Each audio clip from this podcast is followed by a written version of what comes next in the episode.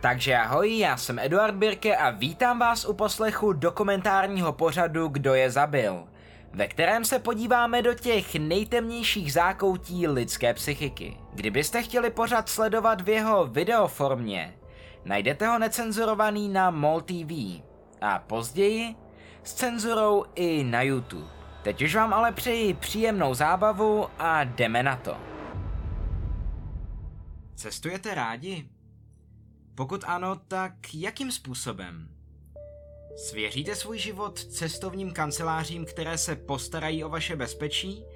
A nebo spíše tíhnete k troše adrenalinu a cestujete na vlastní pěst? V dobách druhé poloviny 20.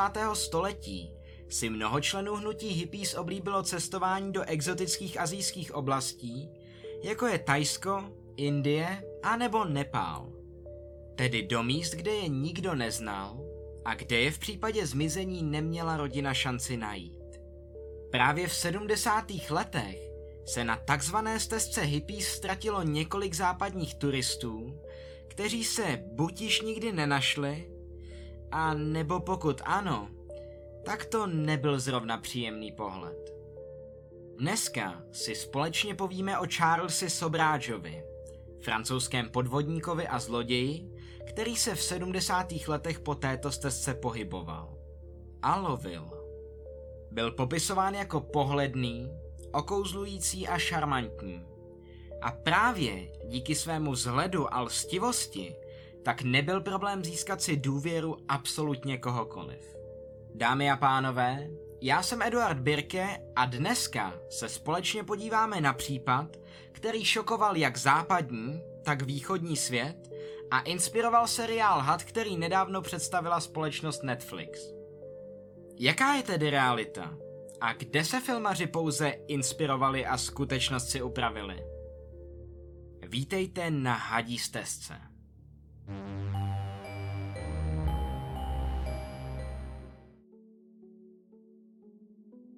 Hochand Bavnani Gurumuk, známý také jako Charles Sobráč, se narodil 6. dubna 1944 na území tehdejší francouzské Indočíny, francouzské koloniální říši v jihovýchodní Asii. Dnes zde leží Laos, Vietnam a Kambodža. Charles se narodil v největším větnamském městě v Saigonu, který je dnes spíše známý jako Ho Chi Minovo město. Jeho otcem byl indický podnikatel, krejčí a lichvář Hachard Bavany Sobráč a matkou větnamská prodavačka a barová hosteska Chan Loan Fun. Charlesovi rodiče se nikdy nevzali a čtyři roky po chlapcově narození se rozešli. Otec rodinu opustil, uzavřel snětek s jinou ženou a o předešlou rodinu neprojevoval žádný zájem. Matka krátce po rozchodu navázala vztah s poručíkem francouzské armády, který byl do francouzské Indočíny povolán, Alfonzem Daroem, kterého si nakonec i vzala. Díky jejich sňatku tak malý Charles získal francouzské občanství. Kvůli tomu, že se v té době Indočína zmítala v chaosu a bojích mezi větnamskými povstalci a francouzskou armádou, se v roce 1953 Charlesův nevlastní otec rozhodl, že se i s rodinou přestěhuje do rodné Francie, kde bude klidněji. Charles zde sice nezažíval traumata spojená s nepokoji, nicméně se nedá říci, že by se mu v místě nového bydliště líbilo. Evropu přímo nenáviděl. Nastoupil totiž na katolickou internátní školu v Paříži, kde se stal terčem rasově mířených vtípků a urážek. V dětství chlapec svou nespokojenost se stěhováním do Evropy vyjadřoval nejprve vytrvalým pomočováním a nekontrolovatelnými záchvaty vzteku. V pubertě, když už byl chlapec samostatnější, se rozhodl svou nespokojenost vyjádřit návratem k otci zpět do Saigonu. S tím ale jak matka, nevlastní otec, tak biologický otec nesouhlasili. Po dlouhém přemlouvání však rodiče svolili a otec dokonce slíbil, že svému synovi letenku koupí, pošle a že dá šanci společnému soužití. Letenka ale nikdy nedorazila. Charles se ale nevzdával. Chtěl se do Větnamu dostat na vlastní pěst. Začal proto krást, aby si na cestu do Ázie vydělal. A skutečně se mu to podařilo. Do Saigonu se dostal. Nicméně to nedopadlo úplně podle chlapcových představ. Setkání s otcem bylo po letech velmi napjaté a mladý Charles pravděpodobně při jedné z hádek poškodil otcův automobil. Otec se na chlapce rozlobil a poslal ho na nějaký čas bydlet k příbuzným do Indie. Z Indie však mladý sobráč taktéž utekl, zpátky do Saigonu za otcem. V tento okamžik otec věděl, že by to s výchovou dospívajícího syna nemuselo jít úplně jak po másle. A tak Charles se poslal zpět do Francie za matkou a nevlastním otcem. A ani zde se sobráč nepolepšil.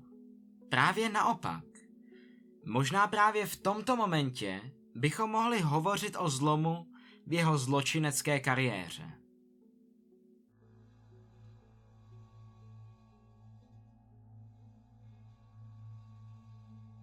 Jako teenager se začal dopouštět drobných trestných činů.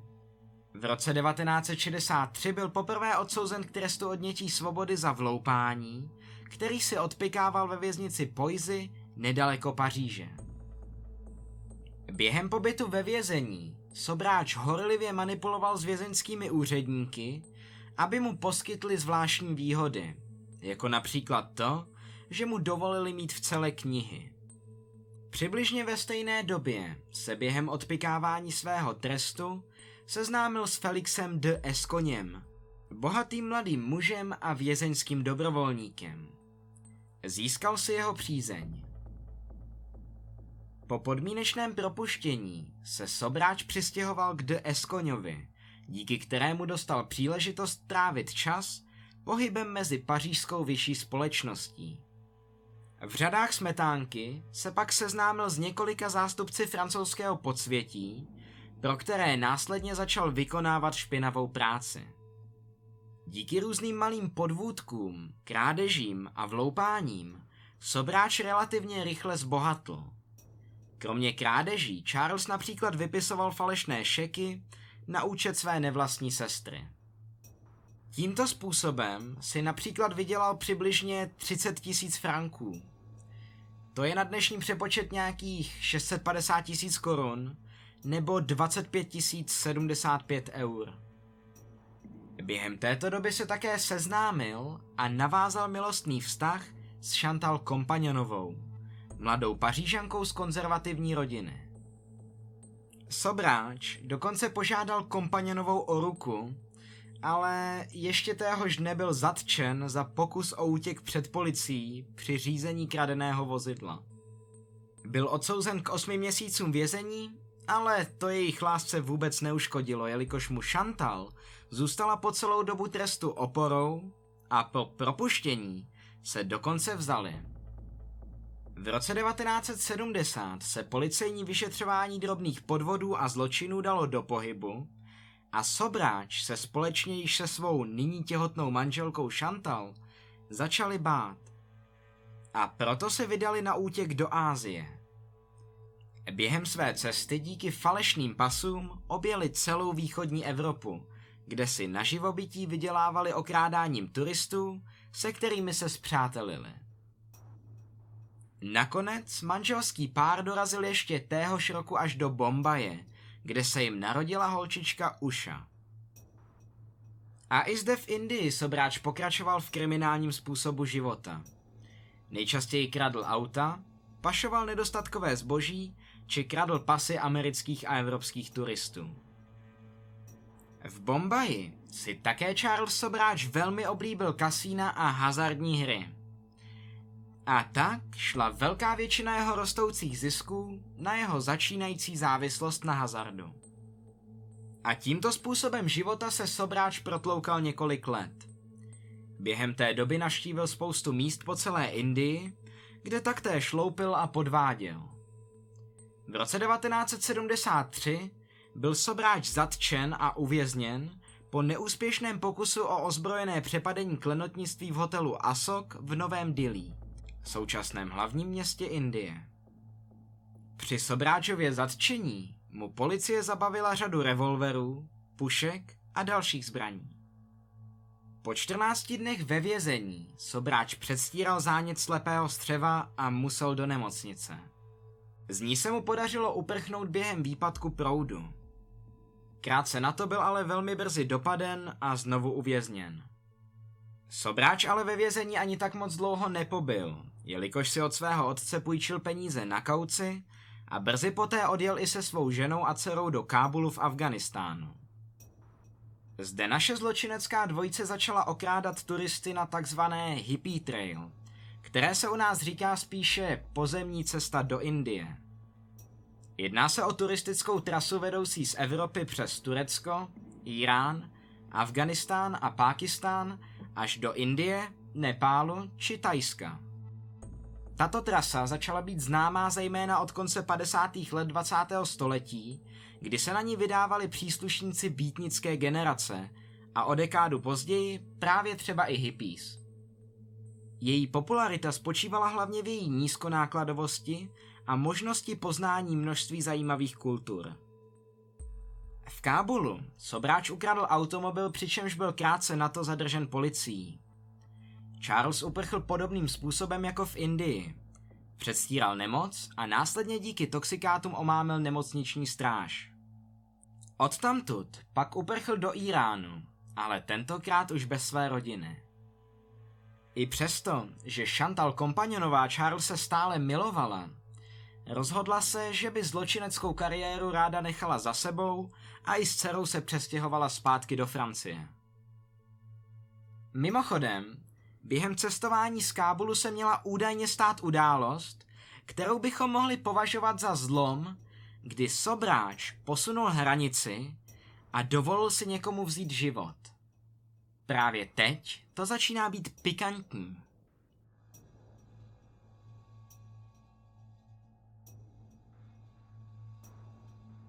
V nám blíže neurčený čas, někdo tvrdí, že to bylo právě v roce 1973, jiné zdroje zase tvrdí, že se to stalo už v roce 1972, si Charles Sobráč najal na pomoc pákistánského řidiče taxi, Habiba. Ten měl údajně za úkol Sobráče dopravit z pákistánského města Rávalpindi do Pešavaru. Dle oficiální verze během cesty Charles z neznámých důvodů aplikoval Habibovi drogu, která ho připravila o život a poté řidičovo tělo hodil do řeky. Na podezřelého byl vydán zatykač ale než byl pachatel konečně identifikován, uplynul rok. Sobráč byl už totiž dávno v jiné zemi. Podle seriálu, který letos vydala americká streamovací služba Netflix, se celá historka odehrála trošku jinak. Tam seriálový sobráč tvrdí, že taxík ukradl a protože řidič odmítal spolupracovat a jet tam, kam sobráč požadoval, tak ho byl nucený zdrogovat – Dal ho do kufru, kde se řidič následkem nedostatku vzduchu udusil. Tělo pak stejně jako v oficiální verzi hodil do řeky. Je ale otázkou, jak to bylo doopravdy. Dramaticky upravený seriál od Netflixu nemůžeme brát jako stoprocentně relevantní zdroj. A oficiální verze má navíc také spoustu nesrovnalostí. Dodnes se ani neví, zda vraždu, nebo v tomto případě spíše zabití, spáchal právě Charles Sobráš. Následující dva roky strávil Sobráč na útěku, během kterého používal až 10 různých kradených identit díky odcizeným pasům. Projížděl různými zeměmi východní Evropy a Blízkého východu. V Istanbulu se k Sobrážovi připojil jeho mladší nevlastní bratr André. Sobráč a André se stali partnery ve zločinu a podíleli se na různých trestných činnostech jako bylo opět okrádání turistů, zejména v Turecku a Řecku. Dvojce byla nakonec zatčena v Aténách. Sobráčovi se podařilo uprchnout do Indie díky jedné z kradených identit, nicméně jeho nevlastní bratr takové štěstí neměl a zůstal v Řecku.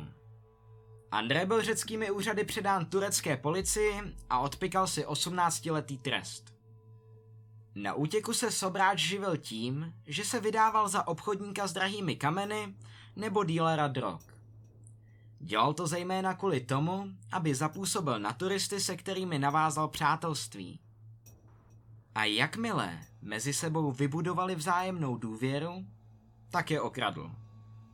V Indii, konkrétně v Novém Dilí, se Sobráč seznámil s 29-letou Marí André Leclercovou, která pocházela z města Lévy v kanadské provincii Quebec. Marie byla turistkou toužící po dobrodružství.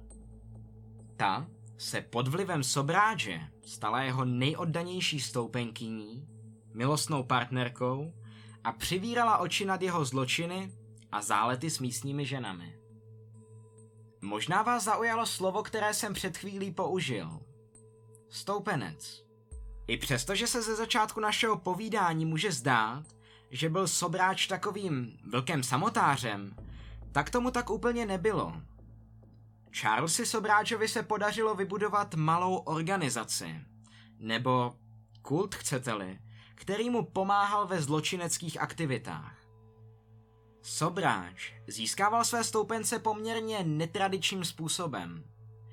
Kulty za normálních okolností získávají své následovníky různými technikami, jako je třeba silná izolace bez jasné únikové cesty, psychický nátlak, vymývání mozku či zdánlivý společný cíl.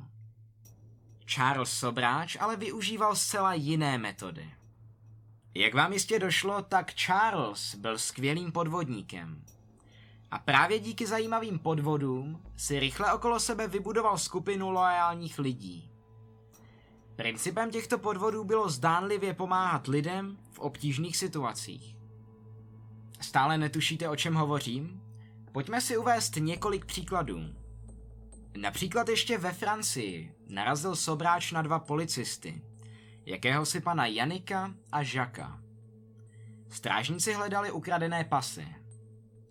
Charles Sobráč jim přispěchal na pomoc a s pátráním jim skutečně pomohl. Pasy se díky jeho ochotě našly. Policisté mu byli nesmírně vděční. Jenže problém pramení ale v tom, že pasy ve skutečnosti předtím ukradl právě Charles Sobráč. Tito dva policisté se následně odstěhovali za Sobráčem do Tajska. Pravděpodobně je pozval k němu na dovolenou a donutil je zůstat.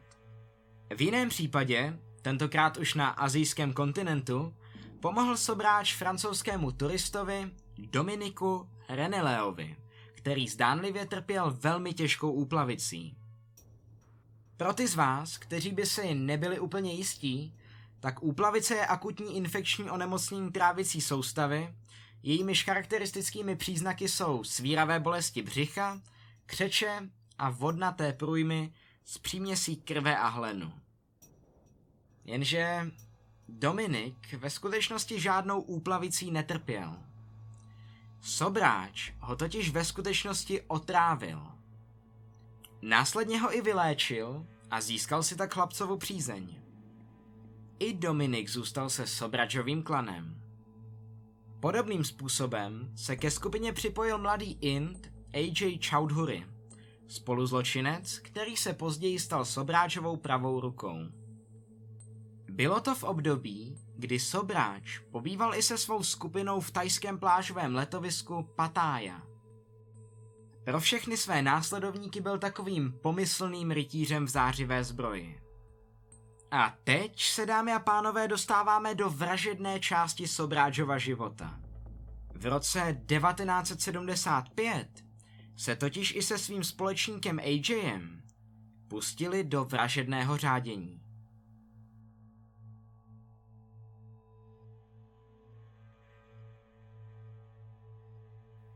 První známou obětí byla 21-letá Teresa Noltnová, mladá žena ze Seattlu, která do Patáji přicestovala z Bangkoku.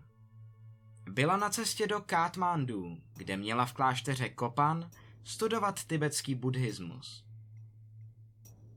V říjnu 1975 ty však Sobráč okouzlil a přivedl do své rezidence, kde pobýval i se svými komplici.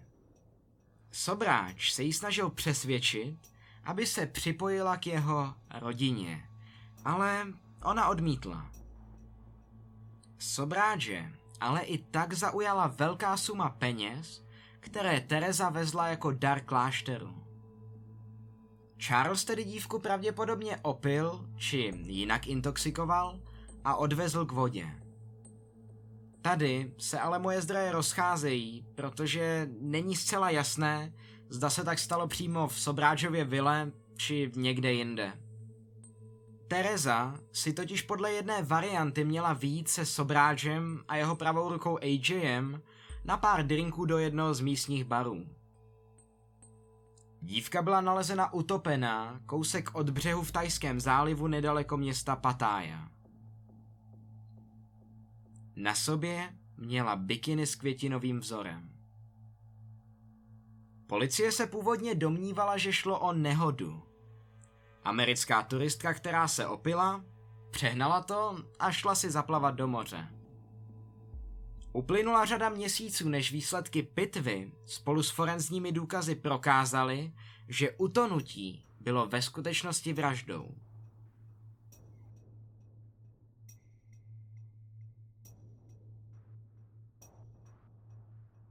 Další obětí vrahů byl mladý kočovný sefardský žid Vitalij Hakim. Jeho tělo bylo nalezeno spálené na popel na silnici do letoviska Patája, kde rodina pobývala. Oficiální podrobnosti však k této vraždě neznáme.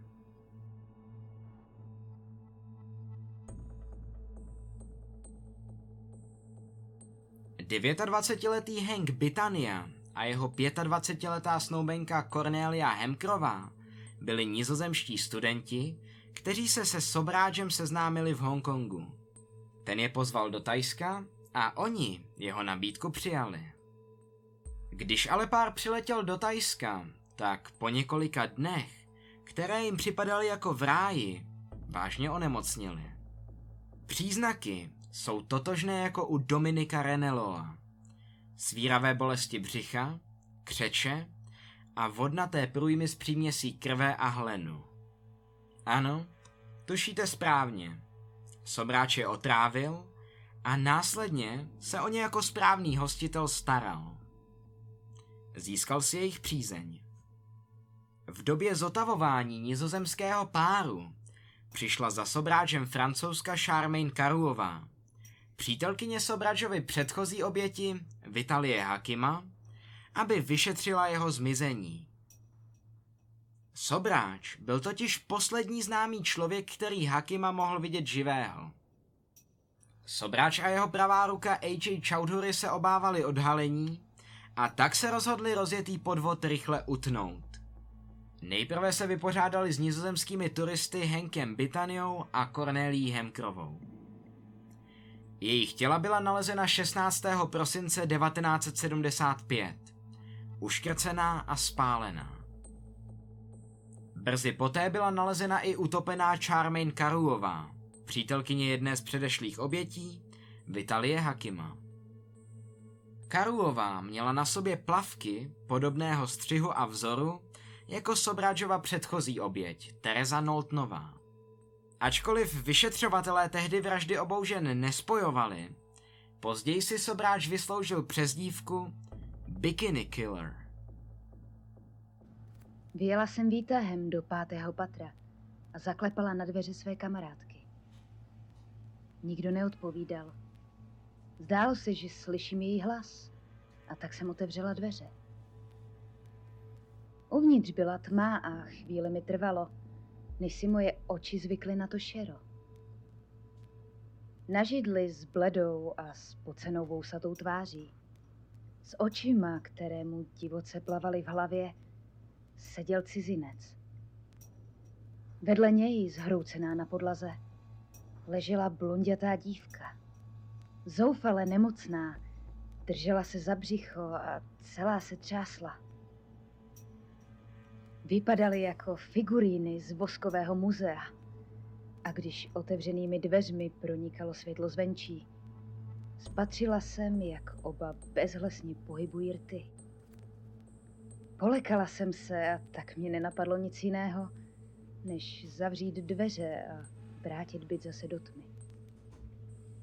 Co je to tam u vás za chudáky? Zeptala jsem se Leclercové, na kterou jsem později narazila. Ale to nic, jen nějací holandští zákazníci. Odpověděla má kamarádka Stroze. Nechala jsem to být, i když mě to trápilo. Tu noc se mi v hlavě stále honil obraz, na který nešlo zapomenout. Holanděna jsem sice zahledla jen na okamžik, ale teď při zpětném pohledu si uvědomuje, že měl v ruce spoutané za zády. Vypadal jako vězeň. Později jsem se doslechla, že hned následující noc byl holandský pár z apartmánu pro hosty vystěhován. Napůl je odnesli, napůl odvlekli po služebním schodišti a strčili je do Charlesova auta. On a AJ odjeli po půlnoci a vrátili se až téměř za svítání. Byli sami. Nohavice u kalhot měly mokré a zablácené.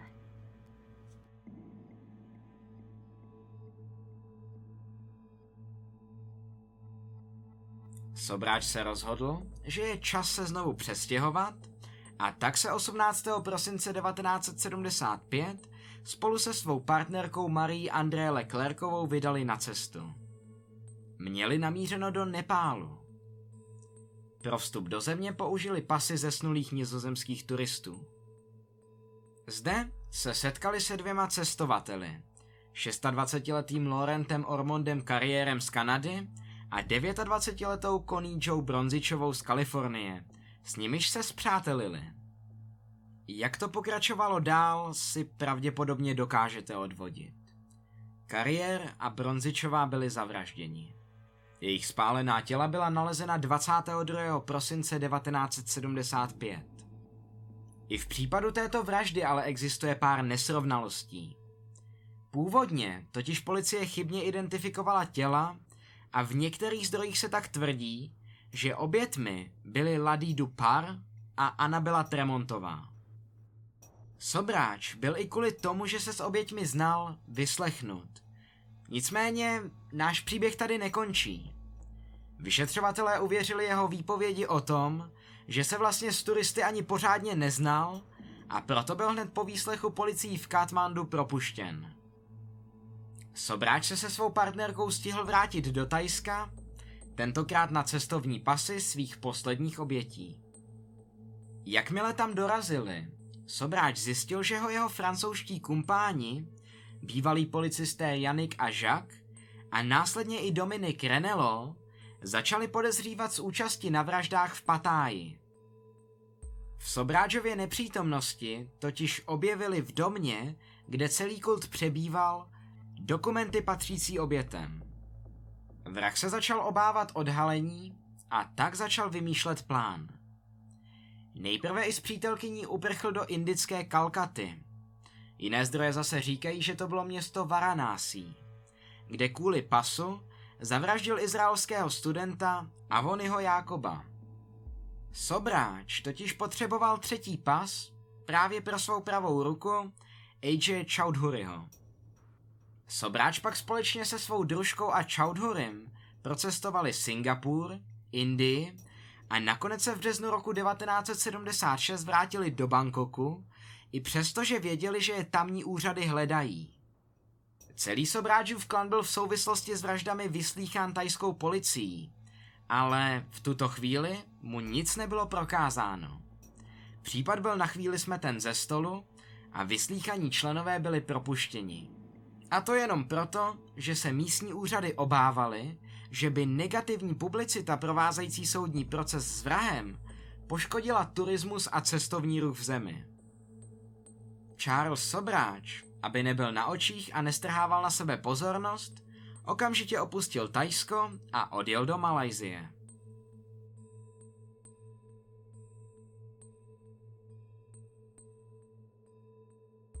Nejvýznamnějším mužem, který stál za rozlousknutí této záhady a vyřešením celého případu, je bez pochyby Herman Knippenberg, diplomatický pracovník na nizozemském velvyslanectví v Bangkoku.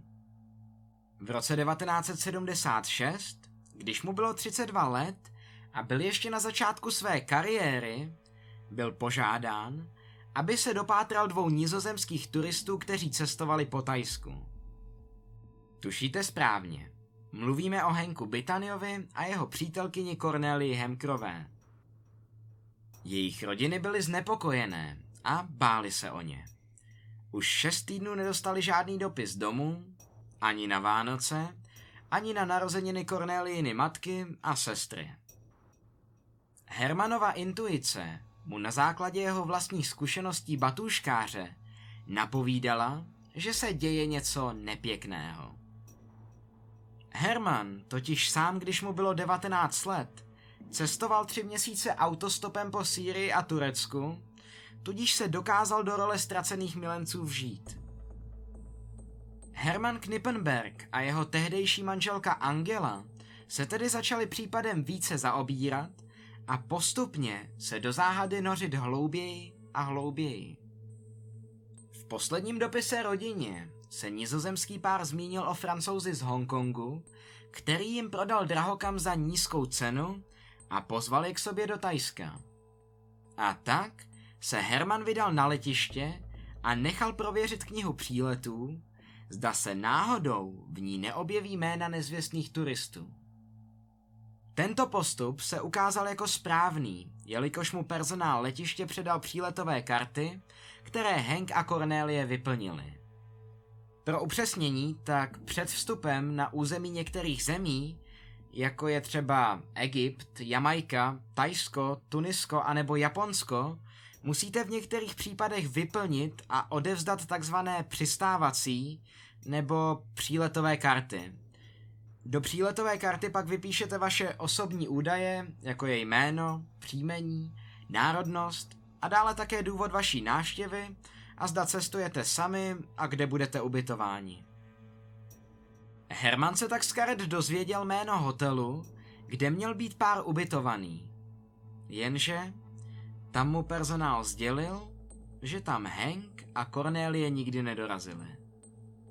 Herman si vzpomněl, že o několik měsíců dříve byla v Bangkoku nalezena těla dvou turistů, údajně Australanů.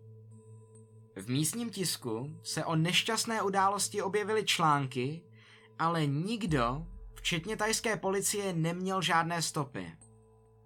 Hermana zaujal jeden drobný detail.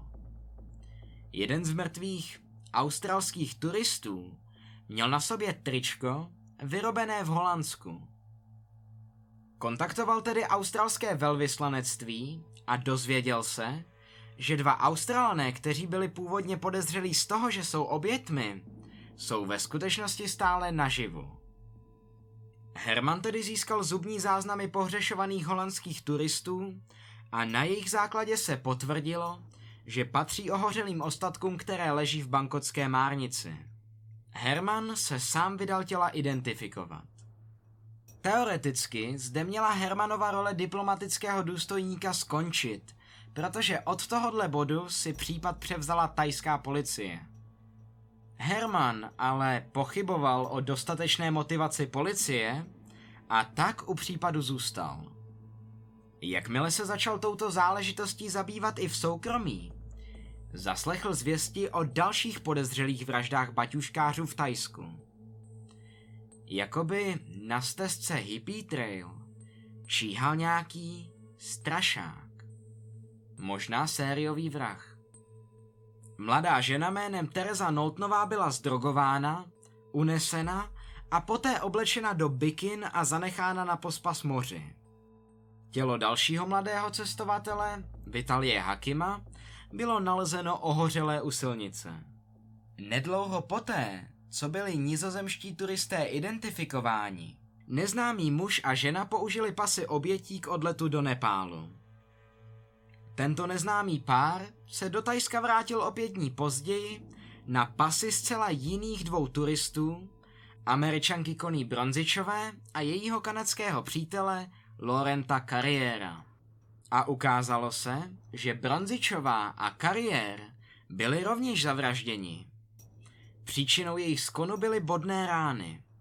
Těla byla spálena na popel. Hermanovo vyšetřování zasahovalo do všech oblastí jeho života. Jeho první žena Angela ho podporovala a pomáhala mu s pátráním. Ale Herman se nořil do případu tak moc, že bychom mohli hovořit až o obsesi.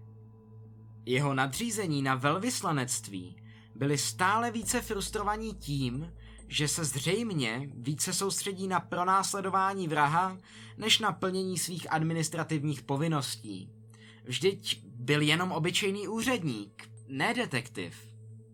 Prostřednictvím svého dobrého přítele na belgickém velvyslanectví se Herman dozvěděl o podezřelé postavičce místního podsvětí jménem Alan Gaultier. Ten měl být údajným obchodníkem s drahými kameny. Dozvěděl se také o bytě, kde měl holandský pár bydlet. Podle své pověsti se zde konaly často večírky baťuškářů, které pořádal tajemný francouz, který se jmenoval jak jinak než Alan Gaultier. Sousedé si často stěžovali na hluk vycházející z domu a párkrát dokonce nahlásili i křik. Herman dostal od tajské policie povolení vstoupit do prázdného domu. Vrah byl totiž tu chvíli na útěku v Singapuru. Herman tedy využil příležitosti a společně se svým přítelem z belgického velvyslanectví, zaměstnancem amerického velvyslanectví a jedním ze sousedů vstoupili do domu. Uvnitř našli 12 západních pasů a velké plastové tuby se sedativy a injekčními stříkačkami. Herman si v jednom ze současných rozhovorů vzpomíná, že na sloupku postele viděl škrábance, o kterých si později uvědomil, že je způsobili oběti připoutané k posteli. Herman svá zjištění předal tajské policii a naléhal na ní, aby majitele bytu zatkla. Policie tedy na Knippenbergu v poput podezřelého sobráče zatkla vyslechla, ale jak už jsem předtím zmiňoval, tak případ byl na chvíli smeten ze stolu, protože se místní úřady obávaly, že by negativní publicita provázející soudní proces s vrahem poškodila turismus a cestovní ruch v zemi. Sobráč, aby nebyl na očích a nestrhával na sebe pozornost, okamžitě opustil Tajsko.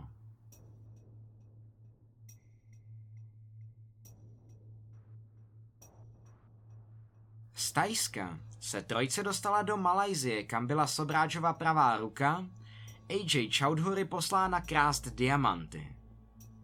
Chowdhuryho naposledy spatřili při předávání drahokamů Sobráčovi. Pak už ho nikdo nikdy neviděl a ostatně ani jeho ostatky nebyly nikdy nalezeny. Předpokládá se, že Sobráč svého bývalého komplice zavraždil někdy předtím, než opustil Malajzii. Pak se svou partnerkou pokračoval do švýcarské Ženevy, kde společně drahokamy prodali. Jistý zdroj později tvrdil, že AJ Chowdhury ho spatřil někde v západním Německu, ale tohle tvrzení se ukázalo jako nepodložené, takže pátrání po něm pokračovalo. Ze Ženevy se Sobráč vrátil zpět do Ázie, kde začal budovat novou zločineckou skupinu. Novými členkami byly turistky ze západu, Barbara Smithová a Mary Ellen Eatrová, které potkal v Bombaji. Ve stejnou dobu Sobráč zavraždil svou poslední známou oběť, francouze Žána Luka Solomona, kterého otrávil jedem. Jed muže paralizoval a jelikož mu nikdo následně nepomohl, Solomon zemřel. Motivem měla být loupež. No, dámy a pánové, Sobráčovo řádění se nám pomalu blíží ke konci. V červenci roku 1976 se Sobráč v Novém Dilí rozhodl rozšířit svůj kult. V hotelu Vikram se zaměřil na skupinu 22 postgraduálních studentů. rozhodl se použít svůj klasický trik. Sobráče omámil tím, že dal studentům otrávené pilulky, o kterých jim řekl, že se jedná o léky proti úplavici. Léky však začaly účinkovat rychleji, než Sobráč předpokládal a studenti začali upadat do bezvědomí. Tři ze studentů si náhle uvědomili, co Sobráš udělal. Přemohli ho, kontaktovali policii, což nakonec vedlo i k jeho dopadení. Při výslechu se Sobráčovi noví komplicové, Barbara Smithová a Mary Ellen Eaterová, ke všemu přiznali. Sobráč byl tak obviněn z vraždy Žána Luka Solomona a policie tak poslala všechny čtyři členy kultu, tedy Sobráče, jeho partnerku a dvě turistky do věznice Tihar v Novém Dilí, kde čekali na formální soudní proces. Nizozemský diplomatický úředník Herman Knippenberg se právě vrátil z rybářského výletu, když v tu mu zavolal kanadský velvyslanec Bill Bauer. Ahoj, indická policie byla také na rybách a nebudeš věřit, co všechno chytili.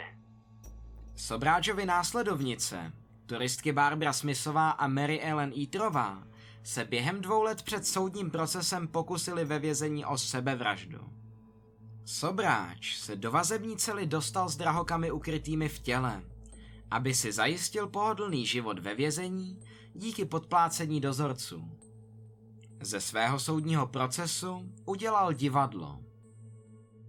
Pokud už máte nakoukaná nějaká má videa, tak jistě víte, že spousta sériových vrahů mělo v oblibě dělat během soudních procesů brikule.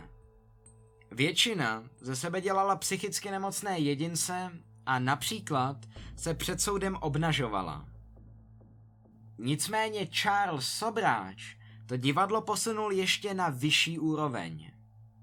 Díky svému bohatství si najímal a pak i vyhazoval právníky podle své libosti, na pomoc si přivedl svého nedávno podmínečně propuštěného bratra Andrého a nakonec spolu drželi hladovku. Nic mu z toho ale nepomohlo a byl odsouzen k 12 letům vězení. Jeho partnerka, Marie André Leclercová, byla sledána vinou z omámení 22 francouzských studentů. Nicméně byla později podmínečně propuštěna a vrátila se do Kanady ke své rodině v době, kdy onemocněla rakovinou vaječníků. Neustále tvrdila, že je nevinná a údajně byla až do své smrti stále věrná Sobráčovi. Zemřela v dubnu 1984 ve svém domě v Kanadě. Bylo jí 38 let. Sobráčovo systematické uplácení vězeňské stráže v Tiharu dosáhlo nehorázné úrovně. Ve věznici si vedl luxusní život s televizí a delikatesami a zpřátelil se s dozorci i vězni. Poskytoval rozhovory západním autorům a novinářům, například Richardu Nevilleovi a jeho budoucí manželce Julie Clarkové. Neville a Julie pak společně právě na základě rozhovoru napsali tu nejznámější knihu o Charlesi Sobrážovi, On the Trail of the Serpent, což bychom mohli do češtiny přeložit jako Po stopách hada. Zajímavé je, že oba autoři v té době neměli absolutně žádnou zkušenost s psaním o zločinech. Psali totiž pro australský časopis OS, který se zaměřoval hlavně na kontrakulturu 60. let, což znamená, že se jednalo o čtení určené hlavně lidem z květinového hnutí hippies a obecně pro čtenáře, které se zajímali o válku ve Větnamu, rasové vztahy, lidskou sexualitu, práva žen či experimenty s psychoaktivními látkami. Charles Sobráč osobně o svých činech mluvil relativně otevřeně, ale existovaly také chvíle, kdy si protiřečil a popíral, co o nich řekl v minulosti. V jednu chvíli třeba předstíral, že jeho činy byly odvetou za západní imperialismus působící v Ázii. V době, kdy měl Sobráčovi končit indický trest, se začalo hovořit o 20 let starém tajském zatykači, který stále platil a čekal na svou potenciální působnost. Kdyby indické úřady umožnili pachatelovo vydání, Vysloužil by si v Tajsku téměř jasnou popravu. A tak, v březnu roku 1986, v desátém roce svého pobytu ve vězení, uspořádal Sobráč velkou oslavu pro své dozorce a ostatní spoluvězně, aby společně oslavili příjemně strávenou dekádu ve vězení. To by ale nebyl Charles Sobráč, kdyby v tom nebyl nějaký podvod. Přesně tak. Tušíte správně. Sobráč všechny přítomné na oslavě omámil za pomocí prášku na spaní a prostě odešel z vězení. Krátce na to ho ale inspektor Madukar Zende z bombajské policie zadržel v restauraci ve městě Goa. Načež byl Charlesův trest prodloužen o 10 let. Po odpikání trestu byl dne 17. února 1997 52-letý sobráš propuštěn na svobodu. Odešel do důchodu a žil pohodlný život na předměstí Paříže. Najal si dokonce i reklamního agenta a za rozhovory a fotografie si účtoval vysoké částky. Za práva na televizní film Stín Kobry, natočený podle jeho života, si údajně účtoval přes 15 milionů dolarů. Klidný život na předměstí Paříže ale Sobráče velmi nudil. Toužil po mnohem větší pozornosti. A tak se nakonec rozhodl pro ne zcela obvyklý krok. Vrátil se do Nepálu. Do jedné z mála zemí, kde mohl být ještě zatčen a kde ho úřady stále dychtivě hledali. Sobráč se údajně vrátil do Katmandu, aby si založil firmu na výrobu minerální vody. Jak jsem ale zmiňoval na začátku videa, tak Sobráč trpěl silnou závislostí na hazardu a proto většinu času trávil v kasínech v Katmandu, kde rád budil pozornost. To zapříčinilo, že si ho zde všiml reportér deníku Himalayan Times, který si na kontroverzní případ vzpomněl. Novinář Sobráče sledoval po dobu dvou týdnů a napsal o něm zprávu do Himalayan Times a to i s fotografiemi. Nepálská policie reportáž četla a taktéž si připomněla, že má v šuplíku pár aktivních zatykačů. Provedla tedy v kasínu razy a zatkla nic netušícího sobráže, který tam stále hrál. Nepálská policie znovu otevřela případ dvojnásobné vraždy z roku 1975. 20. srpna 2004 dosáhla toho, že Sobráče soud v Katmandu odsoudil za vraždy dvou turistů, Lorenta Kariéra a Koníčou Bronzičové. Na doživotí.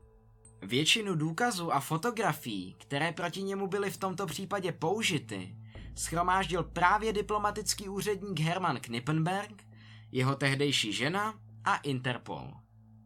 Sobráč se proti rozsudku odvolal a tvrdil, že byl odsouzen neoprávněně, jelikož neproběhl řádný soud.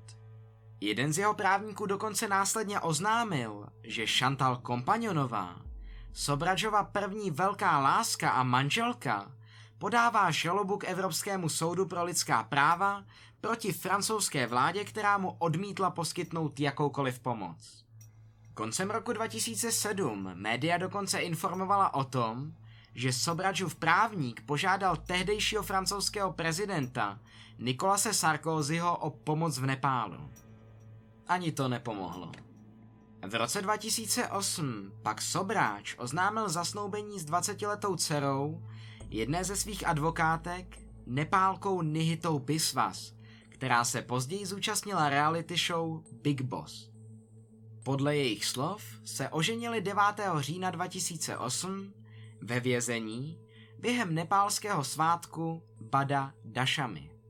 Následující den ale nepálské vězeňské úřady tvrzení o jejich sňatku odmítly a vlastně dodnes tvrdí, že se ve skutečnosti nejednalo o legitimní svatbu.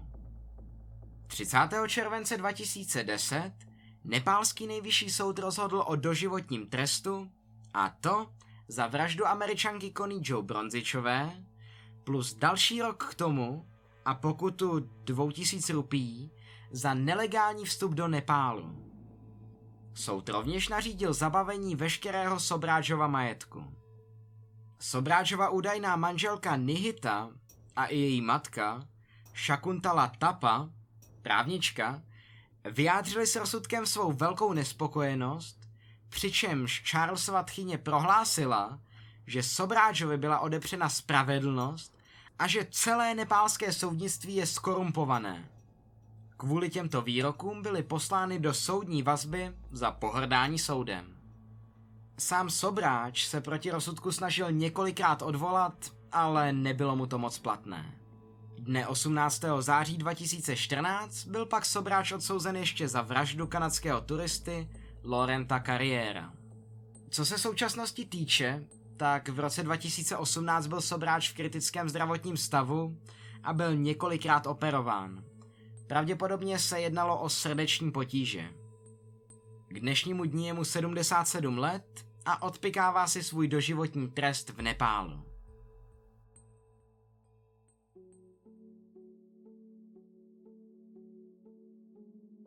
Lidé, které označujeme za sériové vrahy, mohou a většinou i vykazují různé stupně duševní nemoci nebo poruchy osobnosti. To přispívá k jejich vražednému chování. Například u duševně nemocného člověka může docházet k psychotickým záchvatům, které způsobují například to, že věří, že je jinou osobou, nebo to, že je k vraždě nucen jinými entitami, jako jsou démoni, ďábel či bůh. Chování, které bychom laicky označovali za psychopatické, které odpovídá společným rysům některých sériových vrahů, zahrnuje úplnou absenci či minimum výčitek, svědomí a viny. Dále také potřebu kontroly a dravé chování či vyhledávání senzací. Takoví lidé mohou působit zcela normálně a často dokonce i šarmantně, což je stav, který psychiatři nazývají maskou příčetnosti. A nesmíme zapomenout na to, že si velmi často prožili v minulosti nějaké opravdu silné trauma. Nejčastěji se uvádí, že došlo k zneužívání, a to ať už k emocionálnímu, fyzickému a nebo dokonce i sexuálnímu. Pro lepší orientaci a rozdělení sériových vrahů vznikla v druhé polovině 20. století klasifikační příručka FBI, která rozděluje sériové vrahy do tří kategorií. Na organizované, neorganizované a smíšené. Tyto kategorie se od sebe liší hlavně rodinným zázemím vraha a jeho modem operandy. Nás dneska bude zajímat hlavně kategorie organizovaných vrahů, do které řadíme právě i Charlesa Sobráče. Organizovaní sérioví vrazy často své zločiny metodicky plánují. Obvykle unesou oběť, zabijí ji na jednom místě a na jiném se jí zbaví. Oběti často lákají pomocí různých triků, které apelují na jejich soucit nebo se spoléhají na své charisma. A jiní se zase cíleně zaměřují na osoby živící se prostitucí, protože právě ty pravděpodobně půjdou dobrovolně s cizím člověkem. Tito vrazi si udržují vysokou míru kontroly nad místem činu a obvykle mají solidní znalosti forenzních věd, které jim umožní zahladit stopy. Ví například, jak zakopat tělo, a nebo jak ho správně zatížit a potopit v řece, aby nevyplavalo. Své zločiny pečlivě sledují ve spravodajských médiích a často jsou na své činy hrdí, jako by to všechno byl nějaký velkolepý projekt. Organizovaní vrazy mají často dostatečné sociální a jiné mezilidské dovednosti, které jim umožňují navázat osobní i romantické vztahy, mít přátele, milence a někdy dokonce získat a udržet si manžela či manželku. Kolikrát mohou mít i rodinu, včetně dětí. Mezi sériovými vrahy jsou to pak právě tihleti, kteří jsou v případě svého dopadení svými známými nejčastěji popisováni jako milí a vlastně nepravděpodobní, že by kdy někomu ublížili. Příkladem organizovaných sériových vrahů je třeba Ted Bundy nebo John Wayne Gacy. Obecně bývá IQ organizovaných sériových vrahů v nějakém normálním rozmezí s průměrem 98,7. Kdyby vás tohle téma zajímalo více, tak si teďka trošku přihřeju polívčičku a doporučím vám svoje video Jak se rodí sériový vrah, kde jsme s Adamem tohleto téma probírali velmi dopodrobna. Jak jste si mohli všimnout, tak na základě popisu organizovaných vrahů můžeme vidět, že Charles Sobráč většinu těchto znaků sám vykazoval. Sobráč si své činy velice detailně plánoval a promýšlel, o čemž vlastně svědčí už jen to, že byl odsouzen za pouhé dvě vraždy. I přesto, že je podezírán ze spáchání 12 až 24 vražd. Své oběti vždy potkal na jednom místě, zabil je na jiném a pohřbil opět úplně někde jinde. Věděl, jak operovat s lidským tělem a vše naaranžoval tak, aby zahladil veškeré stopy. Spíše je zajímavé se zaměřit na Sobráčův motiv, který není úplně zcela běžný, a to i s porovnáním ostatních vrahů, které jsme si představili v téhle sérii. Téměř všichni vrazy, které jsme si doposud představili, měli jedno společné. Byli řízeni pudy a hlavním motivem bylo sexuální uspokojení. A to ať už oběti byly živé či nikoliv. Neukojené fantazie hrály v jejich činech velikou roli. Jejich sexuální uspokojení záviselo na míře mučení a mrzačení, které na svých obětech prováděli. Sexuální sériový vrazy mají také silnou psychologickou potřebu mít nad svými obětmi absolutní kontrolu, nadvládu a moc. A k naplnění této potřeby používají různé zvrácené metody. Obvykle třeba používají zbraně, které vyžadují nějaký těsný kontakt s obětí, například nože, anebo třeba své vlastní ruce. Jenže tohle na Sobráče vůbec nesedí. Jeho motiv byl totiž úplně jiný, a to získání určitého profitu, zisku. Do stejné kategorie patří například bankovní lupiči, nebo třeba Bonnie a Clyde. V první řadě byl totiž Sobráč profesionální zločinec, zloděj, podvodník a pašerák různého neúplně legálního zboží, jako jsou drahé kameny a nebo zakázané léky. Měl jasný cíl – profitovat z těchto činností.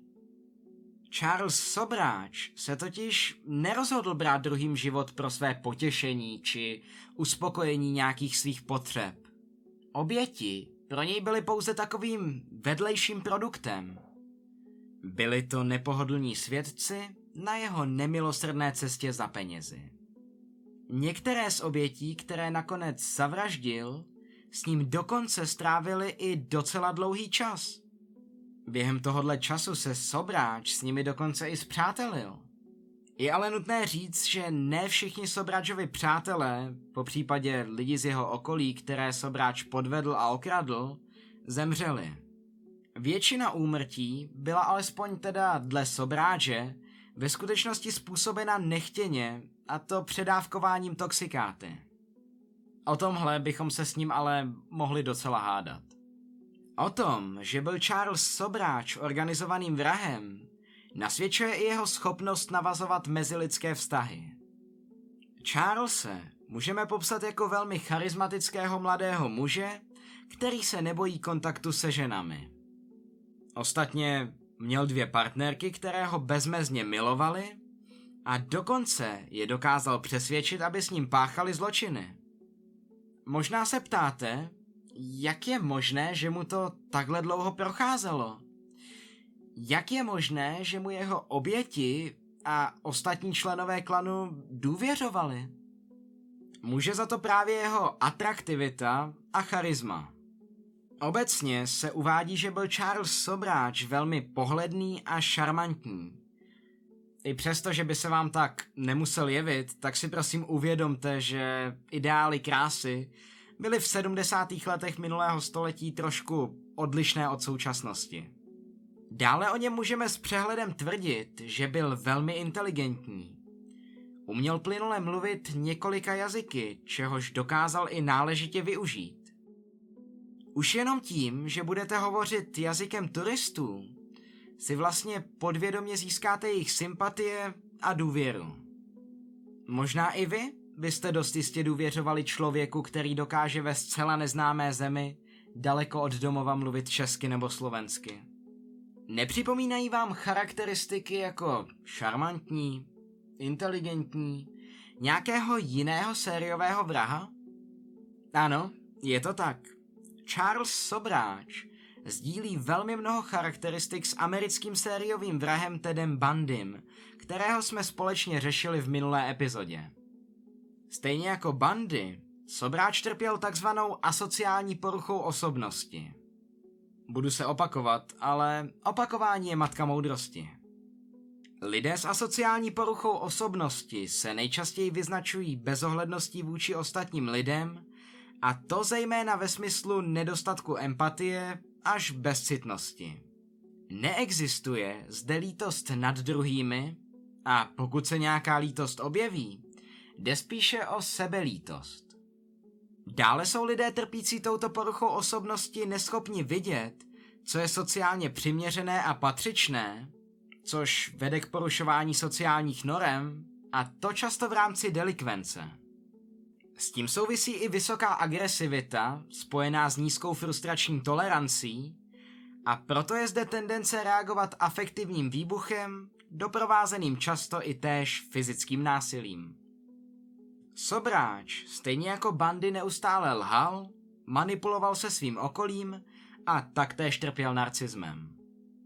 Podváděl, kradl, využíval cizí nebo vymyšlenou identitu, žil na útěku a taky jevil silný zájem o ženy. Stejně jako Bandy měl dlouhodobý vztah s jednou ženou a zároveň vedl několik krátkodobých s jinými. Velkým rozdílem mezi těmito vrahy je ale právě motiv. Zatímco Bandy byl sexuální sériový vrah, Sobráčův motiv byly peníze. Pokud by vás zajímal život teda Bandyho velmi podrobně, připravil jsem dvoudílné video o jeho životě. Dohromady má skoro dvě hodiny.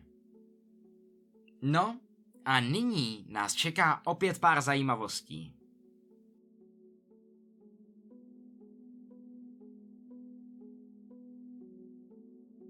Sobráčův život? Se stal námětem tří knih literatury faktu. První knihou je Serpentín z roku 1979 od spisovatele Tomase Thompsona, druhou je již zmiňovaná kniha On the Trail of the Serpent z roku 1980 od Richarda Nevilla a jeho manželky Julie Clarkové. A následně se o Sobráčovi zmiňuje část nazvaná The Bikini Murders v knížce z roku 1982 o nejzajímavějších případech Interpolu. Stejně tak na motivy případu vznikly tři filmové adaptace. Tou první je televizní film natočený v roce 1989 Stín kobry. Tenhle film je právě natočen podle knížky Nevilla a Clarkové. Dále v roce 2015 vznikl bollywoodský, ne pozor, ne hollywoodský, bollywoodský krimifilm Já a Charles, který je založený na útěku Charlesa Sobráče z vězení Tihar v Novém Dillí. Na filmovém webu Rotten Tomatoes film získal hodnocení 29%. No, ale to, co by vás mohlo zajímat, je to poslední stvárnění. V lednu roku 2021 byla ve Velké Británii odvysílána osmidílná minisérie na objednávku BBC s názvem The Serpent, česky Had. V dubnu téhož roku byl seriál přidán i na Netflix. Seriál jsem viděl a věřím, že by se vám mohl líbit. Jen teda doporučuji vám předtím, než se podíváte, znát trošku kontext, protože jinak by na vás mohl působit trošku zmatečně. Ale teď jste viděli tohle video, takže kontext už určitě znáte. A to je z dnešního dílu vše. Děkuji vám, že jste ho doposlouchali až do konce. Nezapomeňte, že se taky můžeme vidět i na MOL TV a nebo YouTube. Těším se na vás příště. Díky moc a dobrou noc.